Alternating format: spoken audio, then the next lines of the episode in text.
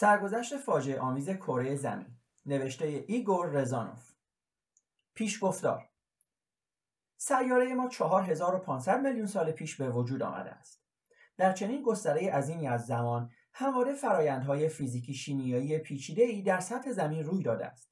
جوی دارای اکسیژن پدید آمده و جانوران و گیاهانی با ساختارهای پیچیده به ظهور رسیدند. این همه دگرگونی در طول صدها میلیون سال روی داده است. اما علاوه بر این تحولات تدریجی، پدیده‌های فاجعه‌آمیز هم در سطح سیاره ما روی داده که تحت تأثیر نیروهای پنهان در ژرفای خود زمین یا فضای بیرون از زمین پدید آمدند. اشتباهی بزرگ خواهد بود اگر امروز بخواهیم از وجود و نقش چنین رویدادهایی در گذشته زمین چشم‌پوشی کنیم. هرچه این فاجعه‌ها قدیمی‌تر باشند، پیگیری آنها نیز دشوارتر خواهد بود. زخم‌هایی که به وسیله زمین‌لرزه‌های عظیم بر پیکر زمین وارد شده، در بستر زمان التیام یافته و آثار سقوط شهاب‌ها از میان رفته است و بدین سان بیشتر بلاهای تاریخ زمین، به ویژه مرگ قاره آتلانتیس، هنوز هم به صورت فرضیه باقی مانده است.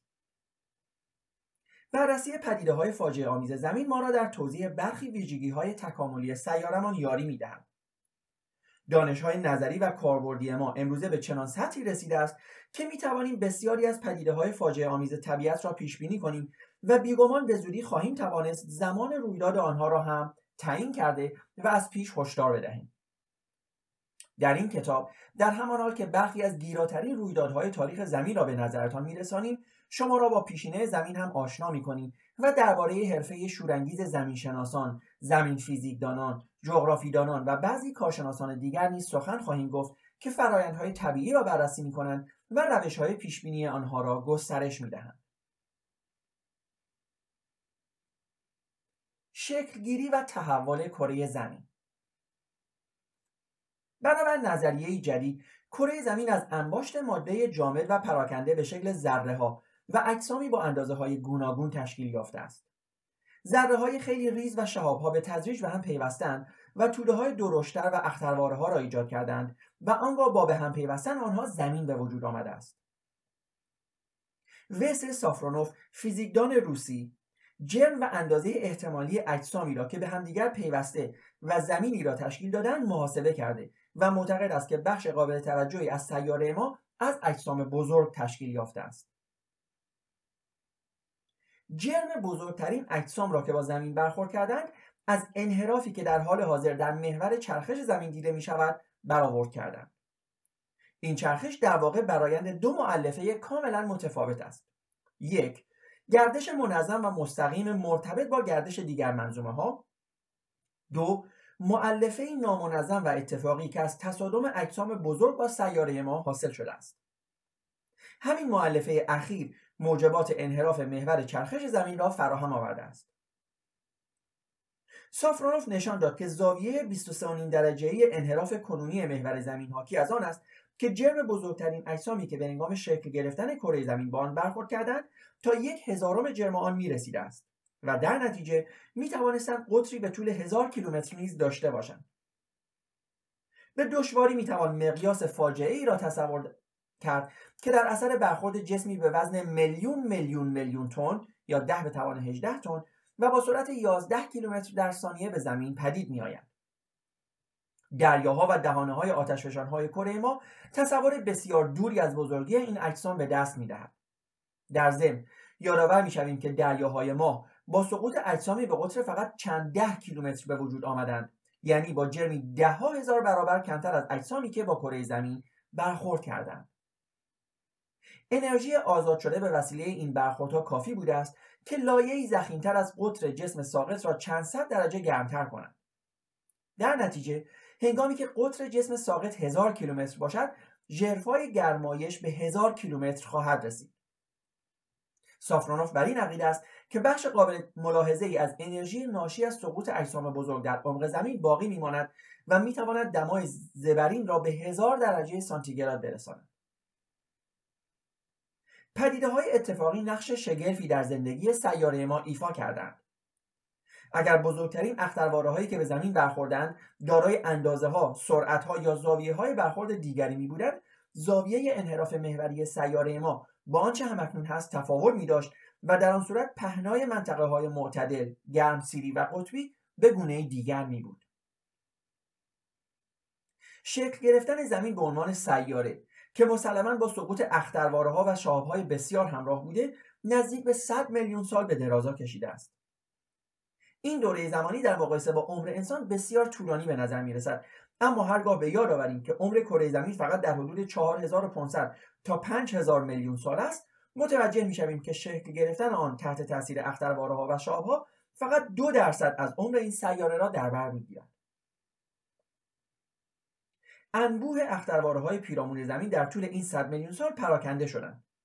سپس سقوط شهاب‌ها کاستی گرفت و جرم سیاره رفته رفته به اندازه کنونی آن رسید. بدین ترتیب نخستین مرحله پیدایش زمین به انجام رسید و مرحله بعدی آغاز شد که هنوز درباره آن چیز زیادی نمی‌دانیم. مطابق نظریه اشمیت، زمین از طریق فرو افتادن ذره‌های سرد و شهاب‌ها شکل گرفته و بنابراین در مرحله آغازین گرم و سوزان نبوده است. ولی آخرین یافته‌های ناشی از بررسی کره ما را در این مورد به شک می‌اندازد. بررسی سنگ‌های ماه نشان می‌دهد که ماه در دوره آغازین تکوین خود از یک مرحله گدازش عمومی گذشته است. اگر یک جسم آسمانی نسبتاً کوچک مانند ماه 5000 تا 4000 میلیون سال پیش بسیار گرم و سوزان بوده، پس چرا سیاره زمین که بسیار بزرگتر از ماه است و بنابراین گرمای خود را بسیار کمتر از دست می‌دهد، گرم و سوزان نبوده باشد؟ به علاوه با بررسی قدیمی‌ترین سنگ‌هایی با عمر حدود 4000 تا 3000 میلیون سال که بر سطح کره زمین در گرینلند، سیبری جنوبی و برخی جاهای دیگر کشف شده، این امر به تایید رسیده است. با آنکه این سنگ‌ها در اثر فرآیندهای زمین‌شناختی بعدی به شدت تغییر یافته‌اند، می‌توانیم ترکیب شیمیایی و محیط خاص شکل‌گیری آنها را تا حدی بازسازی کنیم. چنین می‌نماید که بیشتر آنها در اصل سنگ‌های آتشفشانی بودند که از بیرون‌ریزی گدازه‌های بازالتی به سطح زمین فراهم آوردند. اکنون پژوهشگران زیادی از این دیدگاه جانبداری می‌کنند که درون زمین در اصل گداخته بوده است. در ژرفای چندین 10 کیلومتری زمین لایه‌هایی وجود داشته که در آنجا سنگ‌ها به حالت گداخته بودند و این مواد گداخته بعدها به سطح زمین بالا آمده است. بدین ترتیب مرحله بمباران زمین به وسیله اجرام آسمانی جای خود را به مرحله طولانی‌تر سپرده است که با برون‌ریزی آتشفشانی مواد درون زمین مشخص می‌گردد. در این دوره اخیر که به ظاهر چندین میلیون سال به درازا کشیده، سطح زمین تقریباً به تمامی پوشیده از آتشفشان‌هایی بوده که گدازه بیرون می‌ریختند. این گدازه‌ها به تدریج سرد و سخت شده و گرمای خود را به فضای پیرامون زمین دادند. بدین گونه پوسته نخستین کره ما شکل گرفته است. رفته رفته از گرمای سطح زمین کاسته شده و زمانی فرا رسیده که بخاری که از دل زمین بیرون می‌آمده چگال‌تر شده و به صورت آب درآمده است. از اینجا به بعد مرحله زمین شناختی تحول کره زمین آغاز می‌شود. فرآیندهای زمین شناختی را می‌توان به 2 نوع تقسیم کرد. 1. نیروهای زیرزمینی آتشفشانی و جز آن که منتهی به بیرون‌ریزی گدازه و خیزش یا افت پوسته می‌گردد، و 2. فرآیندهای ویرانسازی و فرسایش سنگ‌ها و جابجایی آنها در سطح پوسته زمین به وسیله باد یا آب. هنگامی که آب در روی زمین فقط به صورت بخار وجود داشت، سنگ‌ها در عمل هیچ گونه جابجایی نداشتند. سنگ‌های آتشفشانی فرسایش نمی‌یافتند و گودی‌های بین آتشفشان‌ها هرگز با رسوب‌ها پر نمی‌شد. با پیدایش آب مایع، سنگ‌های رسوبی پدید آمدند که در بستر دریاهای کم‌ژرفا و آرام انباشته می‌شدند. در نتیجه با فرسوده شدن و نابودی تدریجی آتشفشان‌های بلند، رویه سیاره یک نواختر و هموارتر شد. سطح زمین سردتر شده بود، اما در ژرفه‌های نچندان زیاد سنگ‌ها همچنان گرم و بنابراین کاملا شکل‌پذیر بودند. در آن دوره پوسته زمین هنوز ترد و شکاف نداشت و گسل‌های بزرگ نمایان نشده بود. مرحله بعدی در تحول زمین 3000 تا 2000 میلیون سال پیش آغاز شد. در آن هنگام پوسته زمین در سرتاسر ضخامت 20 تا 40 کیلومتری خود سرد شده و شکنندگی لازم را به دست آورده بود. زیرا در نقاطی که بیشترین تنش‌ها وجود داشت، ترک خوردگی‌ها شروع شد. گسل‌های ژرف به وجود آمد و در راستای آنها گودال‌های ایجاد شد و رسوب‌هایی با ده‌ها کیلومتر ستبری در آنها نهشته شد. زمین‌شناسی به عنوان علم با بررسی سنگ‌های رسوبی آغاز شد. بزرگترین دستاورد این علم تدوین نقشه زمین‌شناسی بود. اصل بنیادین این نقشه بر تحولات تاریخی زمین استوار است. در این گونه نقشه‌ها سنگ‌های همسن را با رنگ مشابه نشان می‌دهند. تاریخ تحول زمین را بر اساس بقایای گیاهان و جانوران پیشین در سنگ‌ها به چندین دوران تقسیم کردند: باستان زیستی، آغاز زیستی، پارین زیستی، میان زیستی و نوزیستی. سه دوران آخر نیز به نوبه خود به چندین دوره تقسیم شده است. روش‌های تعیین سن مطلق سنگ‌ها به وسیله تخمین میزان فساد ناشی از پرتوزایی که در سده 20 گسترش یافت نشان می‌دهد که درازای دوران‌ها متفاوت است. تغییرات زیاد در رنگ نقشه زمین‌شناسی نشانگر آن است که تاریخ زمین تا چه اندازه پیچیده و غنی است.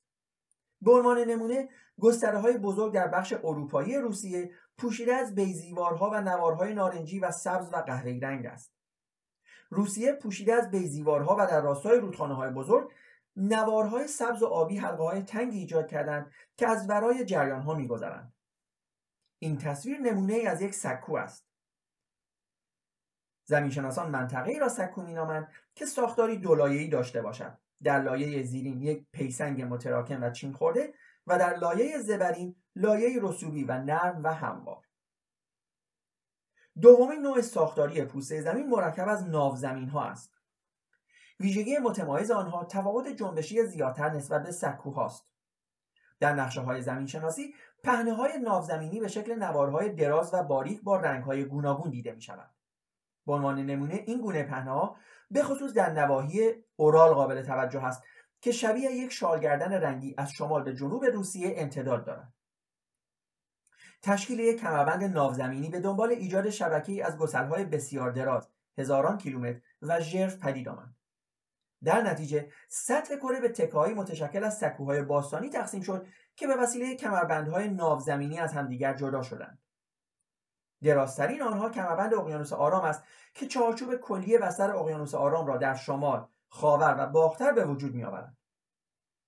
دومین آنها کمربند مدیترانه‌ای است که از ناحیه تنگه جبل طارق شروع شده و از طریق مدیترانه، قفقاز، پامیر و هیمالایا تا مجمع جزایر سوندا ادامه داشته و از آنجا به کمربند اقیانوس آرام می‌پیوندند.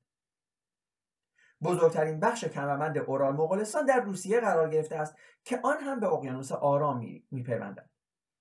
به علاوه کمربندهای اقیانوس اطلس و قطب شمال نیز وجود دارند که به طور کلی زیر آب‌های اقیانوس‌ها پنهان مانده‌اند و فقط انتهای آنها به سطح می‌رسند.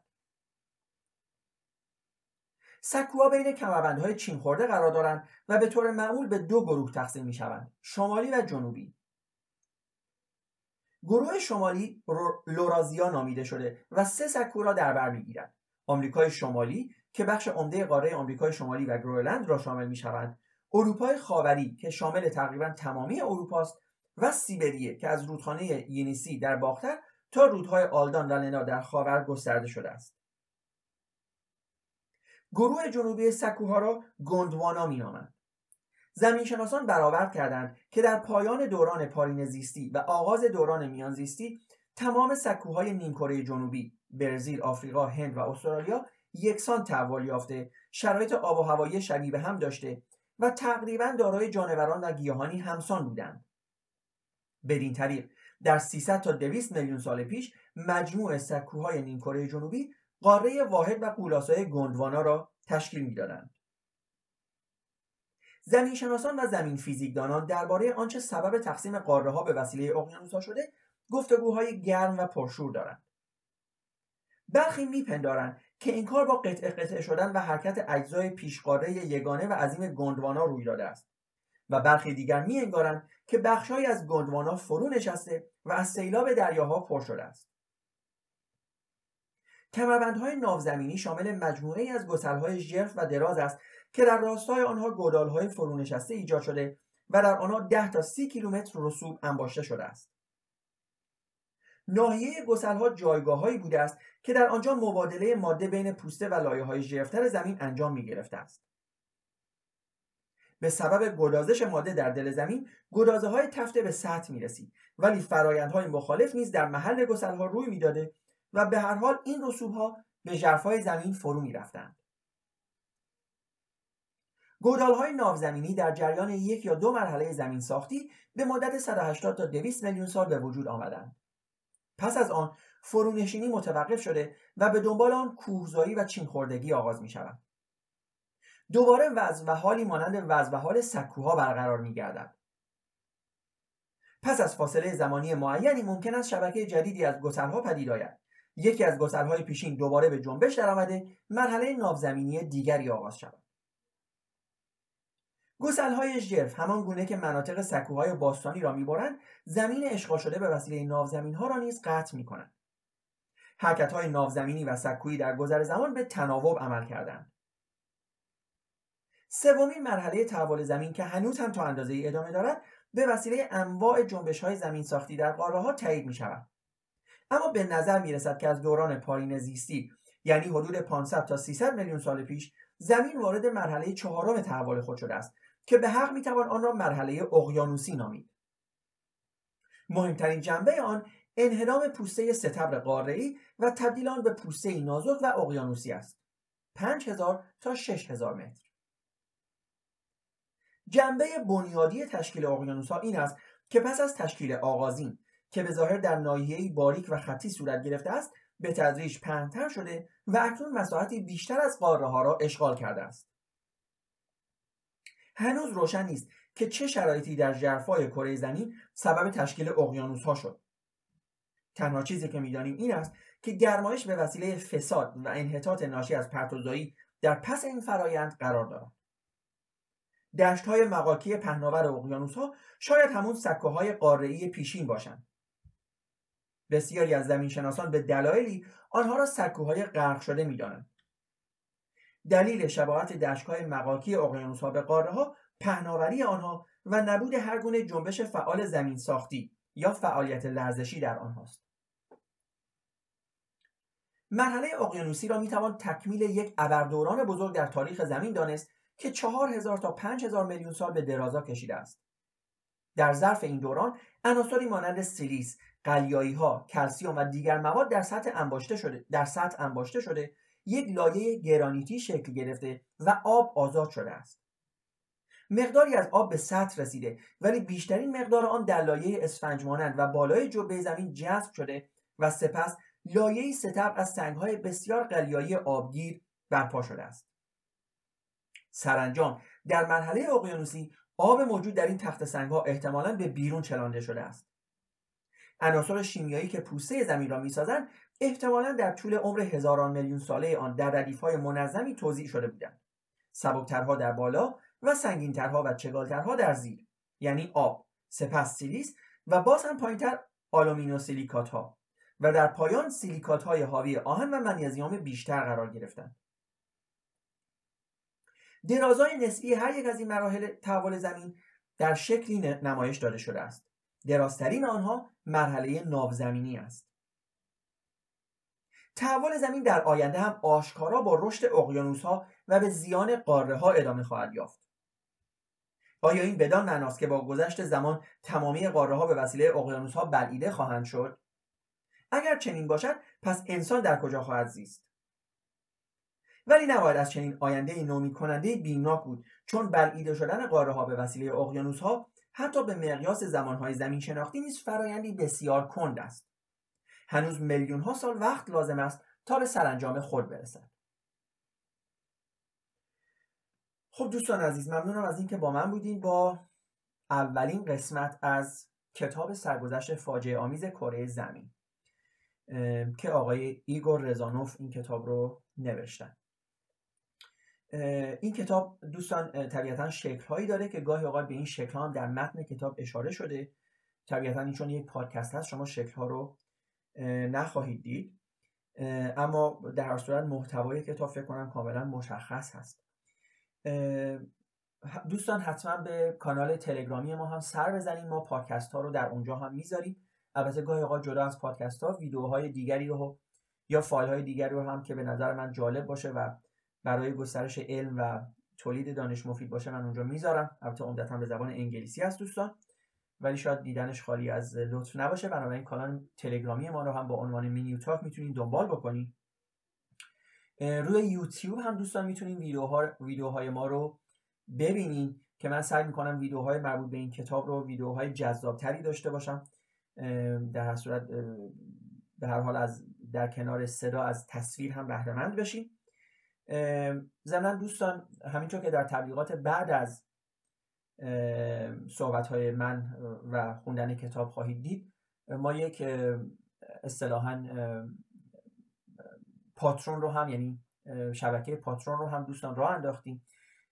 میتونید مراجعه کنیم، مخصوصاً دوستانی که حالا شاید خارج از کشور باشن، با مراجعه به www.patreon.com/miniutalk میتونن اونجا از ما حمایت مالی بکنن. دوستان اگر تمایل دارین و علاقه دارین، حمایت مالی شما طبیعتاً میتونه ما رو کمک بکنه برای تولید بیشتر و با کیفیت‌تر پادکست ها و ویدیوها در یوتیوب.